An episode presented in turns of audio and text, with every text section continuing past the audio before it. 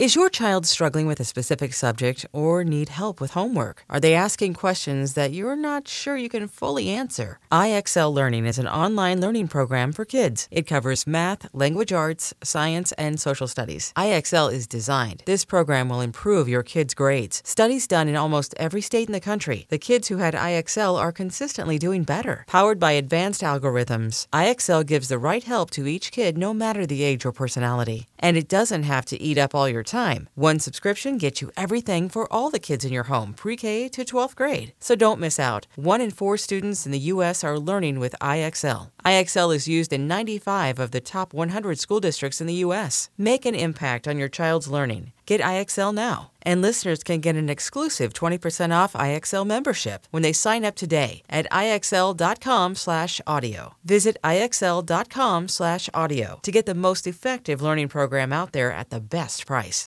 COVID obviously has been derailing not only this NBA season, but NHL, NFL, and overall just our world in general. We had to make a lot of adjustments, a lot of changes in our day to day life. Based on where we're at now, obviously protocol is going to have to change. We're going to have to make some adjustments and look at ways in which we were successful in the past, in terms of the curfews, in terms of not leaving the hotels. And I think that exposure or lack thereof is what has allowed our team to have such a successful season in terms of not contracting COVID. The Lakers, they're going through a lot right now. They've had, you know, a lot of issues with health and safety protocols. They've had a lot of injuries. Guys have been in and out the lineup. I'm not sure they've had a full healthy roster in any games this year, so I think that's a factor. It's been a tough go of it. LeBron was asked to critique his team on where they're at, what they need to improve on, and he said it's hard to kind of articulate where we're at and, and where, we're, where we're capable of going because we haven't been whole all season. Hansel Emmanuel at the age of six, he lost his left arm. He is one of the most unique players I've ever seen in terms of his ability to get to his right hand, finish around the basket, and still create space with one arm. I've never seen anything like this. He is an, a special, special player.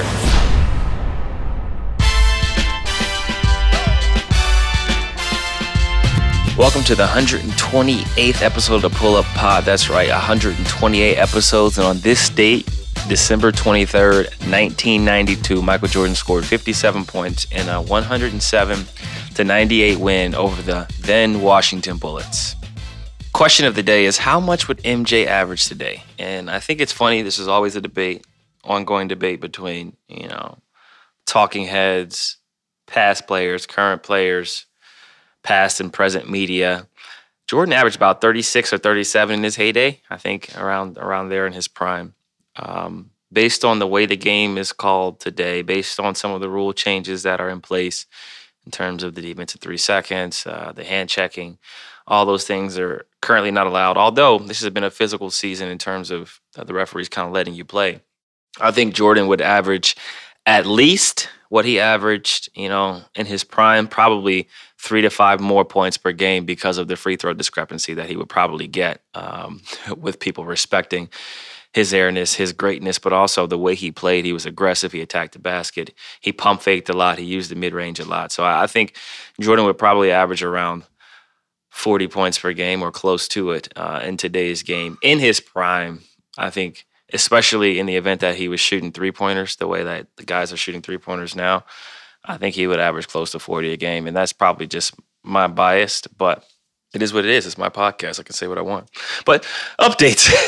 anyway, um, this is the last episode for about a month. Uh, we're going to be taking a, a, mini hiatus. I am expecting a baby boy, and I'm looking forward to becoming a father. We are 38 weeks as of Wednesday, the 22nd. Uh, the due date is January 5th, so little man should be coming any time now whenever he's ready. Um, the room is ready. The clothes are ready. Um, gonna read some books to really focus in on sleep. I had some great friends and family send books. Uh, shout out to all my friends and family. I got this book called 12 Hours of Sleep by 12 Weeks Old by Suzy uh, Giordano. I'm really looking forward to reading this book uh, because it says this is the key to getting your baby to sleep by the time he or she is 12 weeks old. And I know sleep is very important part of pregnancy. is a very, very important part of being a, a parent. And it's something that we're going to have to sacrifice. So I'm just trying to figure out ways to get ahead of the game and learn more about it. I'm most excited to to one see the baby, uh, hold the baby, and then just kind of be able to mold him and you know teach him a lot of the things that you know I was taught as a kid, and then just kind of watch him grow. I think that's really the one of the most exciting parts is you know seeing something that you help create and then you know watching what it evolves into i think i'm most nervous just about society and the world where we're at you know with covid with the environment the climate that we're in in terms of how you're moving around and um, the the lack of safety that we all probably are feeling you know as we kind of wear a mask and, and try to maneuver uh, this cold cruel world but i think that's probably what i'm most worried about outside of that i'm really just looking forward to every aspect of fatherhood. My brother, um, Errick McCollum. he has a son, Errick Legend McCollum III, and just seeing the love he has for him, seeing the baby grow, seeing the personality come out. Uh, he's starting to talk. He's starting to ask for things. Um, it's just amazing to see, and I just can't wait to uh, to not only be a father to to my son, but also, you know, watch him kind of grow up alongside his cousin. So that that's going to be really really cool for us having two boys, you know, two two young uh, men to kind of carry our traditions and kind of push forward for the next generation of McCollums. In terms of my injury, um, thank the Lord, I've continued to heal. Um, I'm really appreciative of um, all the doctors I've worked with, all the specialists I've worked with, all the pulmonologists, um, our team doctors, our team staff.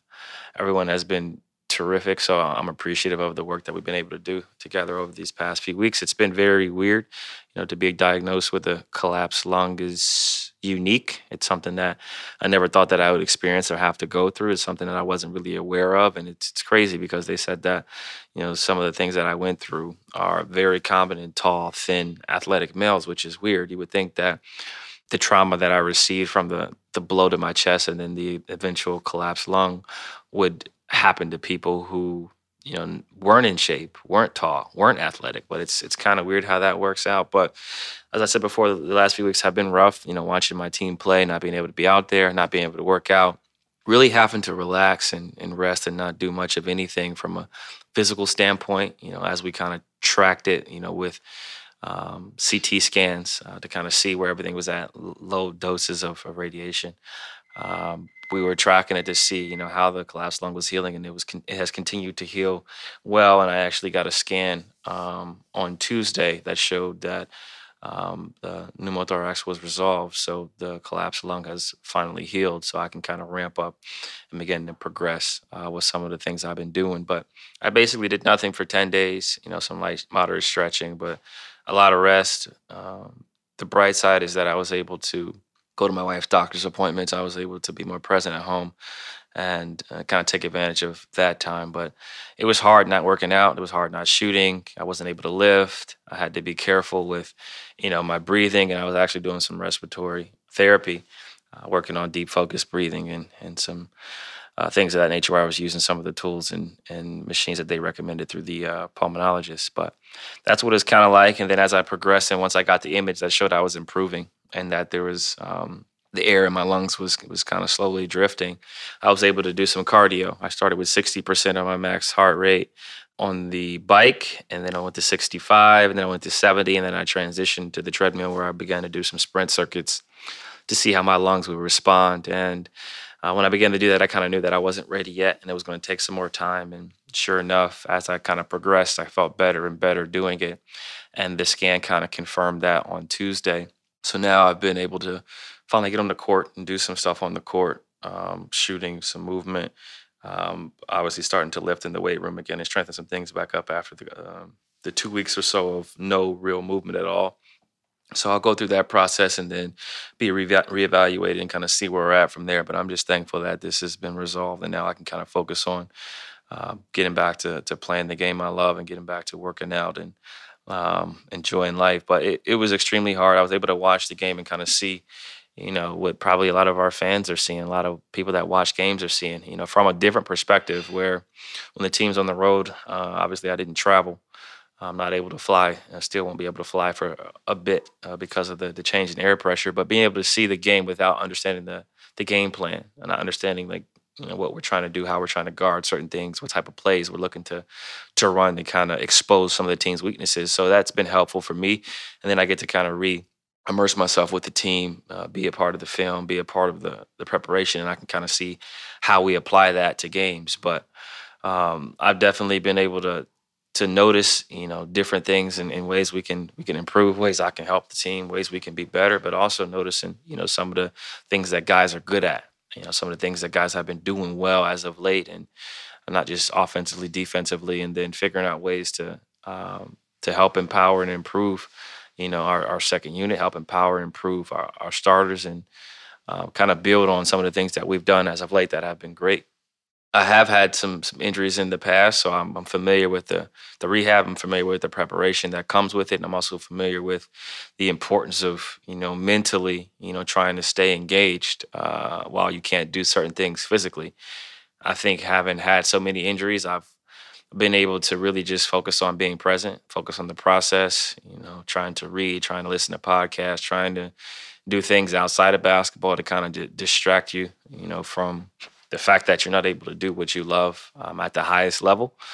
Um, so that's it's helpful that I've been through injuries before uh, because this was a really unique one where I, I literally couldn't really do much and certain movements just were uncomfortable. Sleeping was uncomfortable for a while, and um, you never really understand the importance of your lungs, the importance of your ribs, the importance of you know certain types of movements until it's deterred. So I'm thankful that that that is behind us, and really looking forward to um, working out again. Looking forward to getting back on the court and looking forward to helping our team win. But we got a lot to discuss, so make sure you're following the show on Apple Podcasts, Spotify, or wherever you get your shows. Hit us up with a five star review and share the show with a friend and tell that friend to tell a friend. Because coming up next, we have an update. The Hall of Fame nominees are out. We'll get into who we think should be in. We'll talk about the Lakers. They're struggling. A lot's going on with them and there's a kid with one arm that is getting division one basketball offers. It's an amazing story.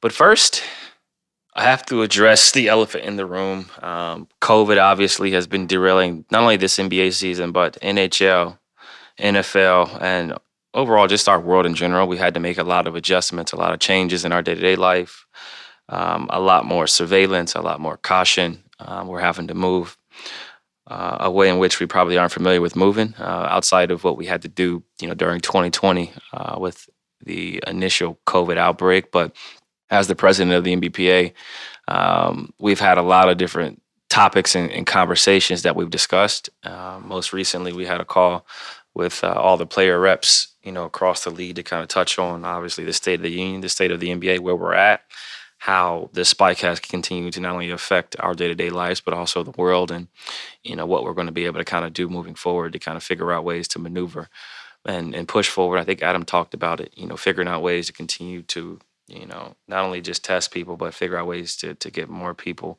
um, not only vaccinated but um, boosted boosted boosted uh, whatever the proper term is there.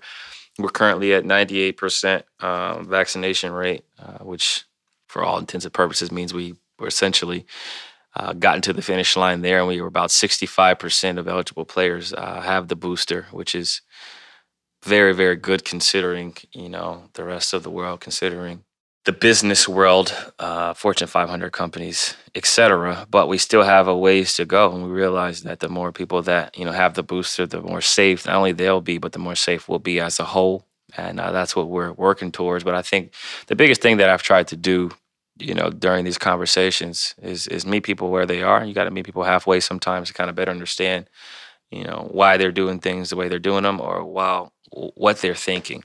And I think, you know, with COVID, obviously this is something that's very serious. This is something that's, you know, affecting us. But a lot of players' approaches are different. A lot of people across the world's approaches are different to COVID. And I think, you know, having talked to a lot of different players and, and talked to people in general, uh, who work nine to fives, I think one of the one of the things that we've constantly talked about is you know the spectrum of their situation. We have some players who have families, like myself, right? Uh, my wife is expecting, so obviously, you know, her immunity is not the same as it once was, and she's in a position where I don't want to compromise her health any means necessary. I don't want to compromise the health of my mother, my father, my in-laws, um, those people that I truly care about, my grandma, who may not respond the same uh, if they were to contract COVID. And then you have players and, and people out there who live by themselves, um, are you know single or in the household with just an animal or a pet, and obviously care about their health, but they also have a job to do in terms of providing and are going to do whatever they can to provide any means necessary and aren't really worried about, you know, the effects of some of these situations because they feel like they have a responsibility.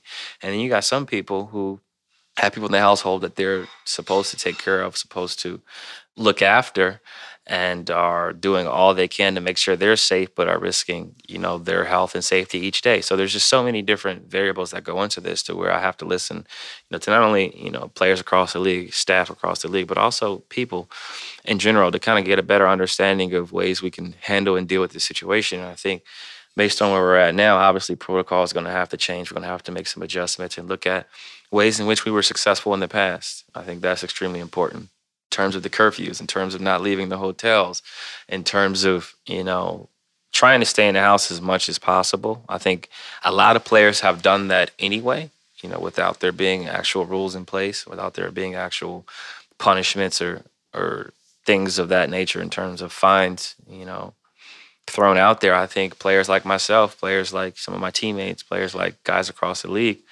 um, have stayed in their hotel rooms, have gone to work and gone home, uh, are only traveling when it's extremely necessary. And I think that exposure or lack thereof is what has allowed our team to have such a, um, a successful season in terms of not contracting COVID. Obviously, we're 100% vaccinated across the board in our tier one. We're 97 to 99% uh, boosted uh, for all those that are uh, actually allowed to be boosted. And I think that has allowed us the freedom to feel more safe, but also still practice the right precautions and safety in terms of wearing our mask and things of that nature. But we've we've discussed everything. Uh, we've discussed all ways to kind of improve our game. We've looked at um, best case scenario. We've looked at worst case scenario, and I think for me, it's just education has been key. Figuring out ways to educate the players, but also letting them know that hey, this is something that's seriously impacting our game. It's impacting our world, and we have to be cognizant of that. And we have to be willing to adjust on the fly and stay in stay in proper communication and contact with the league to figure out how to get through this. And I think one of the bright sides, and there's not a lot of bright sides to COVID, but I think it's us, you know, having more perspective, us appreciating being home more, having a more of a sense of awareness. Um, and then the other part of the actual game is it's allowing other players opportunities that they probably wouldn't have been provided with before we've created a lot of call ups uh, for for guys that are in the G League, for guys that are out of the league, and this has allowed them opportunities to not only play for ten days but potentially longer, um, and to carve out niches. Um, obviously, Isaiah Thomas is a big one. He signed with the Lakers. He played in the G League for a little bit, showed his health. He showed his ability to score, which has been known. But I think the biggest question mark was how healthy is he? And he's been able to showcase that with the Lakers. You got older guys like Joe Johnson. He signs with the Celtics, a guy who prides himself on being in shape, uh, leads his own hot yoga sessions, hot yoga classes. I see him posting about all the time. He's in phenomenal shape, probably in better shape now than he was when he played.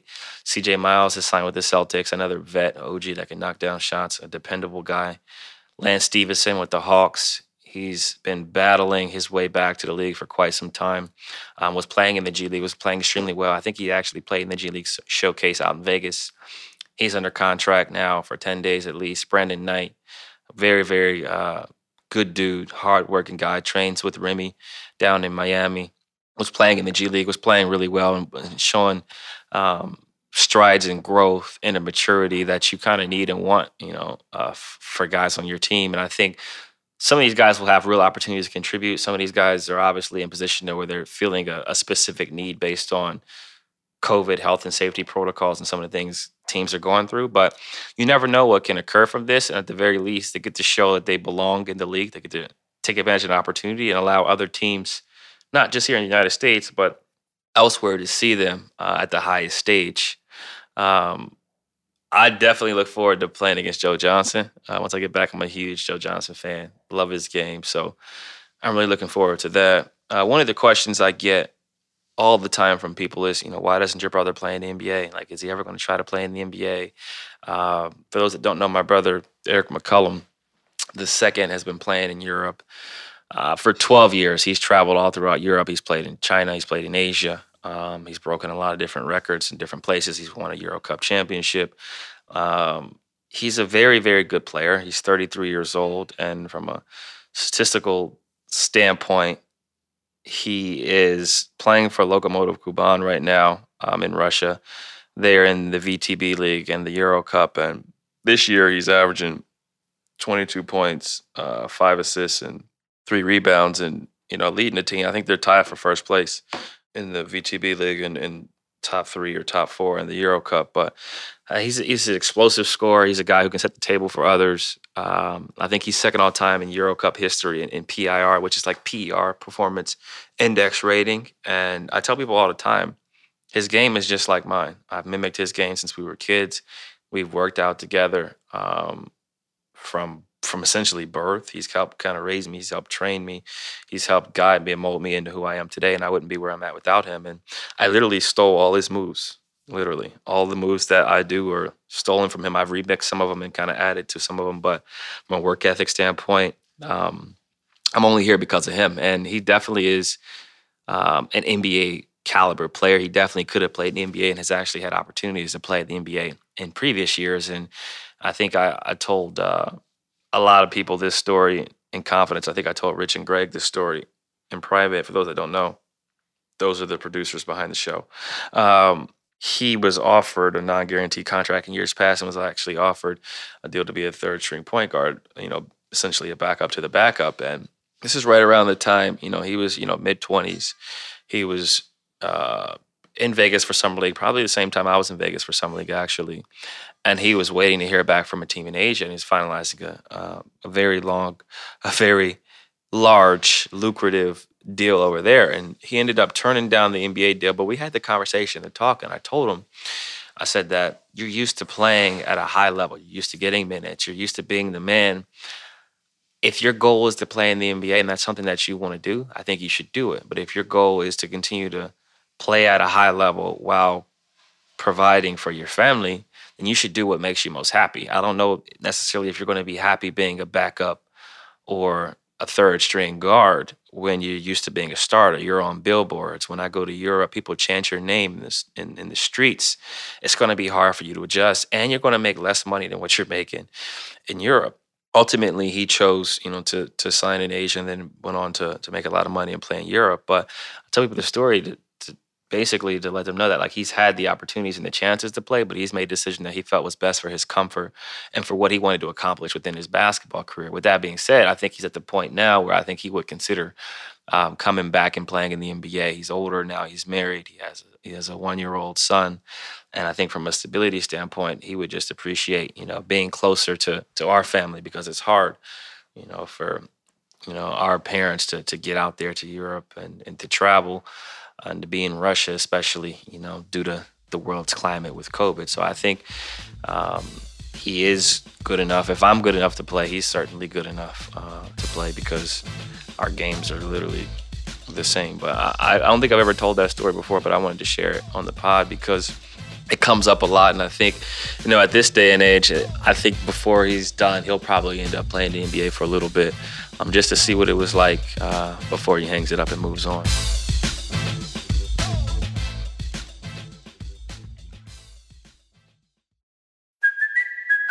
Kaley Cuoco for Priceline. Ready to go to your happy place for a happy price? Well, why didn't you say so? Just download the Priceline app right now and save up to 60% on hotels. So, whether it's Cousin Kevin's Kazoo concert in Kansas City, go Kevin, or Becky's Bachelorette Bash in Bermuda, you never have to miss a trip ever again. So, download the Priceline app today. Your savings are waiting.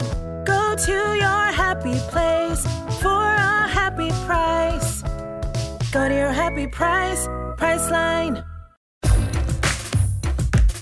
Now it's time for one of my favorite parts of the episode, Pull Up or Dish, where we basically discuss whether or not I'm pulling up or I'm dishing to somebody else. The new Hall of Fame nominations pool consists of a lot of no- notable players, specifically Chauncey Billups.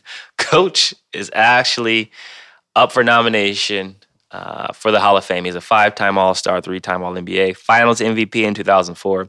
Obviously, he won a championship uh, the year he won the finals MVP.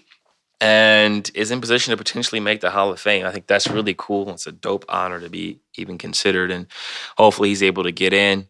Manu, four time champion, 03, 05, 07, and 14, two time All Star, two time All NBA, 2004 Olympic gold with Argentina.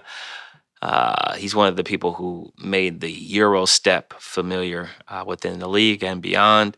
Muggsy Bogues, 14 year veteran, smallest ever player in the league at 5'3, heart of a champion, strong. Rumors that he benched over 300 pounds. Uh, obviously, played with the greatest shooter of all time's father. Uh, that would be Steph Curry's father, uh, Dell Curry, and actually has a special. I believe that's on TV that kind of discusses, you know, him, his journey, and, and where he's at now. Rip Hamilton, three-time All-Star, 2004 champion, alongside Chauncey Billups, Shawn Marion, four-time All-Star, won a championship at 11. Tim Hardaway, five-time All-Star, five-time All-NBA. I still do the Hardaway crossover between cross because of him, so I hope at some point. Uh, he's immortalized. Mark Jackson. If he doesn't get in as a player, he's getting in as a broadcaster for sure. One time All Star, one of six players to ever record 10,000 career assists. This is a pretty good pool of candidates. I think Manu's a lock. I think Chauncey gets in at some point. Uh, if it's not now, it's later. And I think maybe Rip Hamilton. This is tough. I think Tim Hardaway at some point will be considered. Mark Jackson definitely going to get in as a broadcaster if he doesn't make it in this way. But this is this is one of the most difficult decisions voters have to make in terms of figuring out you know whether or not someone's worthy of, of being a hall of famer i think the fact that you're mentioned is a lot and i think these people are oftentimes criticized you know for either not getting in or even being on the list. And I think people should more so look at their careers, look back at the work that they did on the court in the community, um, their games, how they impacted uh, not only winning, but how they impacted the sport in general. I think those things are really, really cool and really important. Important. One of my favorite players of all time to watch um, is Manu Ginobili because he he embodied work ethic. You know, second round pick. He played with Pop. He sacrificed. Um, he's won six man of the years when he was capable of starting. Uh, and I also got to play against him. He scored on me a few times in a row. They called the same play. He held up like the L, um, this L signal, which meant like angle, high screen. And I was supposed to force him right, and I would force him right, and he would snake back to his left hand and Euro step and do all those different types of things. And then he would walk into threes late in the shot clock. And it was just very frustrating. But I remember thinking to myself, like, wow, like he's, he's really good. And I caught the later version of Manu and not the younger version. So I think it's just really cool to see these people being recognized in this magnitude. I played with Chauncey on the video game, and now he's my head coach, which is wild to even think about. You know, the pull up three is something that I've tried to work on off the dribble, and he's a guy who shot that shot with regularity back in the day where threes weren't necessarily encouraged. Uh, Tim Hardaway, I talked about his tween cross. Um, it's a move that I still use today. Rip is is a guy I watched film on, uh, coming off screens, getting to the midi. It's a reason why one of the reasons why I shoot so many mid range shots today. And uh, floppy is something that we ran a lot early um, in my career. You know, eight eight nine years ago, and now a lot of teams are running it again. Rip Hamilton made floppy and, and Iverson and all those plays more prevalent. And for those that don't know, floppy is basically when two guards or wing players start underneath the basket and they have a big man on each side basically prepared to set a screen and you run around in a circle underneath the basket and one player pops out on one side and the other player pops out on the other and it's called the floppy action because you have a choice. Um, flares on one side pin downs on the other and then you get to it. Now it's time for get the dub take the l and the dub of the week is hansel emmanuel he is an, a special, special player. I've been watching a lot of highlights on Instagram, on Twitter of this young man. He balled out at the City of Palms Classic and he actually won the dunk contest. And the backstory on on him is that at the age of six, uh, he lost his left arm when a cinder block wall came down on him and trapped him for two hours, requiring amputation below the shoulder. He is one of the most unique players I've ever seen in terms of his ability to get to his right hand, finish around the basket, and still create space with one arm. I've never seen anything like this. the fact that he's getting double teamed in games kind of shows you his skill set, his ability to to dominate a game. And we've all seen him on social media, and we've seen the highlights, and uh, we've been able to kind of watch from afar. And I think the fact that he's getting legit D1 offers, Tennessee State actually offered him. Uh, for those that don't know, Tennessee State is a HBCU, historically black college, and Robert Covington actually went there. He plays for the Portland Trailblazers alongside me, and I think that shows you kind of where he's at. He's doing well against good a good high school competition, and I think this is unlike anything I've seen. The dunk contest was so special to see how high he was getting off the ground, to see the athleticism, to see the kids cheering for him, and just to see the joy um, he has when he's on that court. I think it's just it's beautiful to watch, and it's a blessing, you know, to be able to see someone um, like him play at this level and, and receive, you know, the credit and receive um, the praise that he truly deserves because you know it took a lot of hard work to to not only get good at the sport but to get good at the sport uh, when when you're out there playing with one arm kind of shows you determination it shows you the wherewithal i'm sure he's been been told lots of things about how he can't do things and he's showing that you can do things with hard work determination and um, the right opportunity i think he's taking advantage of that in terms of players not being able to stop him and he's got it one-handed in and out he's doing a lot of different things. He's shooting the ball uh, well off the bounce. I think there was a clip where he he split the double team. He had he came down the court. They tried to send a double team. He in and out, and he did like a yo-yo in and out, right to left with the with the right hand, and spun through the double team and stepped back and shot a three and fell down. It was was one of the the prettier plays I've seen uh, displayed, and I think honestly, the sky is the limit for him. I look forward to seeing you know him continue to grow and progress. Look forward to seeing what he's capable of doing in college and honestly this is this is unlike anything i've ever seen and just a special moment that needed to be discussed and, and talked about for sure the L of the week is the Lakers. Uh, they just lost to the Suns and they fall into 16 and 16 on the season. I think they get the L of the week for a couple of reasons. They're going through a lot right now. Um, they've had you know a lot of issues with health and safety protocols. You know, I spoke to Bays. Their team is kind of going through it. You know, and that aspect of things. They've had a lot of injuries. Trevor Ariza just got back into the lineup. Shout out to my guy Trev. They signed Isaiah Thomas. A THT is back in the lineup, I think. Uh, obviously, AD's out for a while with the um, the knee issues. I think it was MCL. He'll be out at least four weeks. It's been a tough go of it. LeBron was asked to, to kind of you know critique his team on where they're at, what they need to improve on, and he said it's hard to kind of articulate where we're at and, and where, we're, where we're capable of going because we haven't been whole all season. Uh, they've had a lot of injuries. Guys have been in and out the lineup. I'm not sure they've had a full healthy roster um, in any games this year, so I think that's a factor. I think obviously signing Russ, you know, bringing in some of the players they brought in from the bench, and then having injuries has forced them to to have to adapt on the fly. They haven't been able to to gain that chemistry that I think is necessary to be successful. Um, I think they've traded away or moved a lot of you know their young depth. Um, they brought in a lot of veterans and uh, Bron has had to shoulder a heavy, heavy load, probably one of the more heavy loads he's had to shoulder, shoulder since his Cleveland days. And I think all those things are factoring in the frustration and the fact that the media is always on them, always talking about them and their struggles. I think that that plays a role in us kind of overanalyzing. But I think they are in a, a peculiar spot. A lot of injuries. Bron's playing heavy minutes. Um, AD's out and AD is really the guy that kind of makes them go. Bron is obviously the key, but when AD plays well, they're a championship caliber team, and with him being hurt, I think that changes everything. And I also think they really miss Alex Caruso. Caruso did a lot of the little dirty things that a lot of players don't like to do. He was big, six five guard, uh, didn't didn't care about scoring, didn't care about the limelight. He just played hard, took a role, and was there when you needed him. And I think they miss that. And funny, it's funny enough. Um, Kyle Kuzma. Kyle Kuzma has been been a great player for the Washington Wizards. He's big. He's rebounding outside of his area. He's knocking down threes. He's hit a couple game winners. He even hit a game winner and flicked off a fan, which which is not what we should be doing during games. But I do like his aggressiveness in the way he's played, and I think the Lakers miss him too. I have to do a mailbag segment because I'm not going to be around for a while. And when I come back, I will be a father and I will be hooping again in a month or so. And if you want to submit a question to the mailbag, feel free to hit us up on Instagram or Twitter. at Pull Up Pod. First question Who are your all star starters in each conference right now?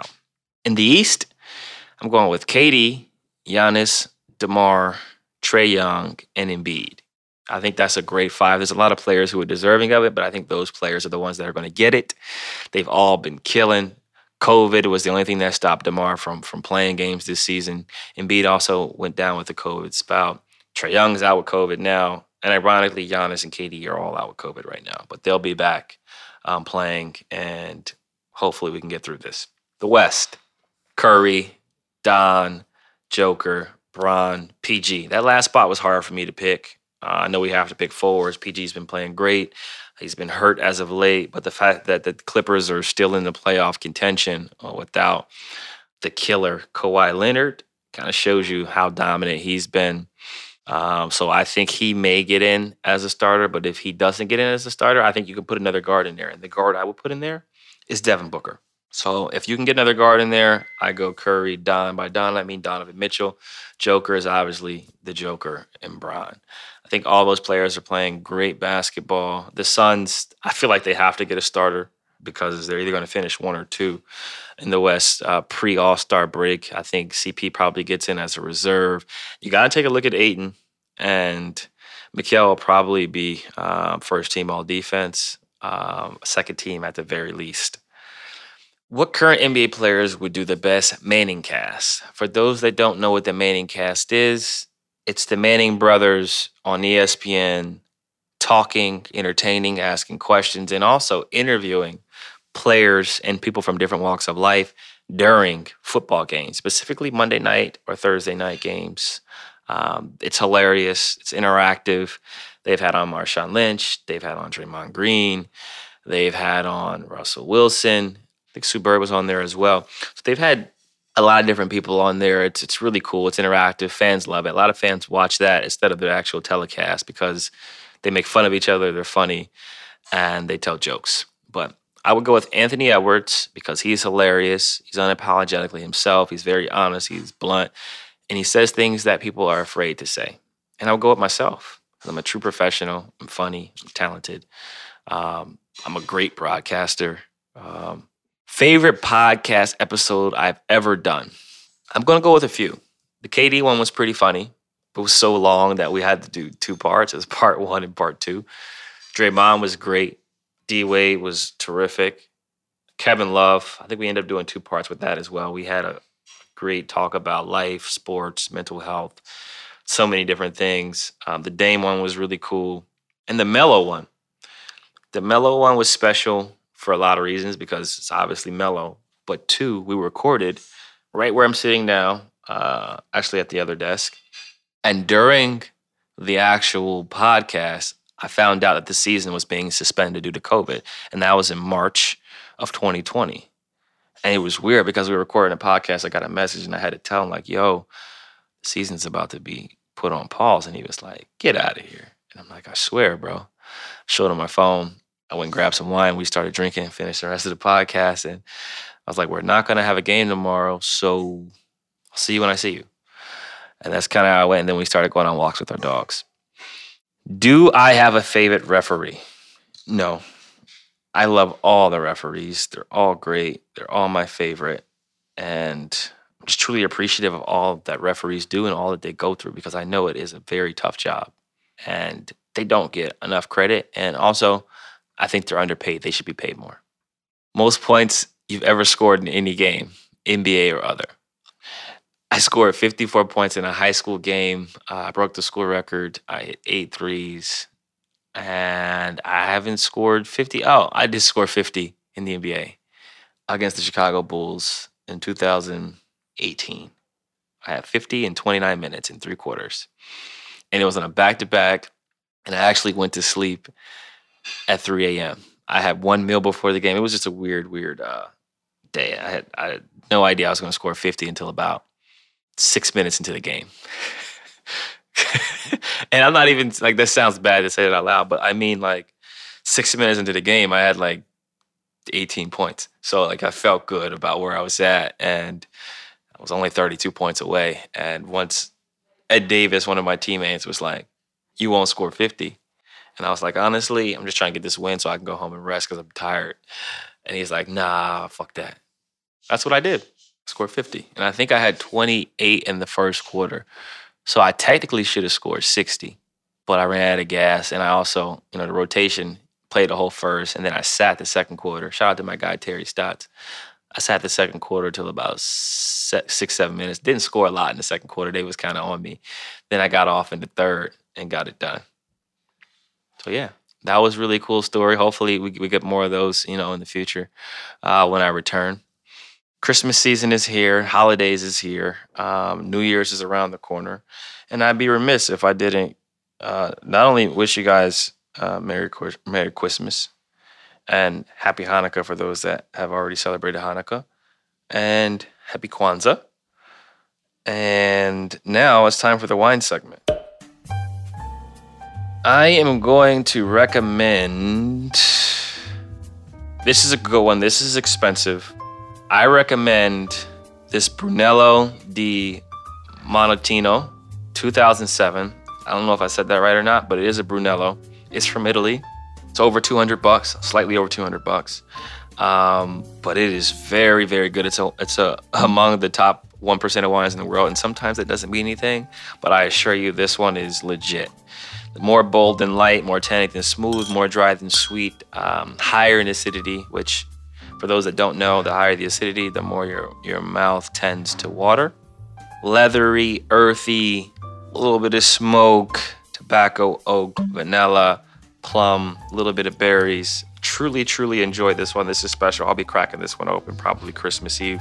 You can pair it with anything, but I think that it goes best with you know, different types of meat. So beef, lamb, game, deer, poultry, cheese and crackers, whatever you're going to be enjoying, you know, Christmas, pre-Christmas, post-Christmas, New Year's.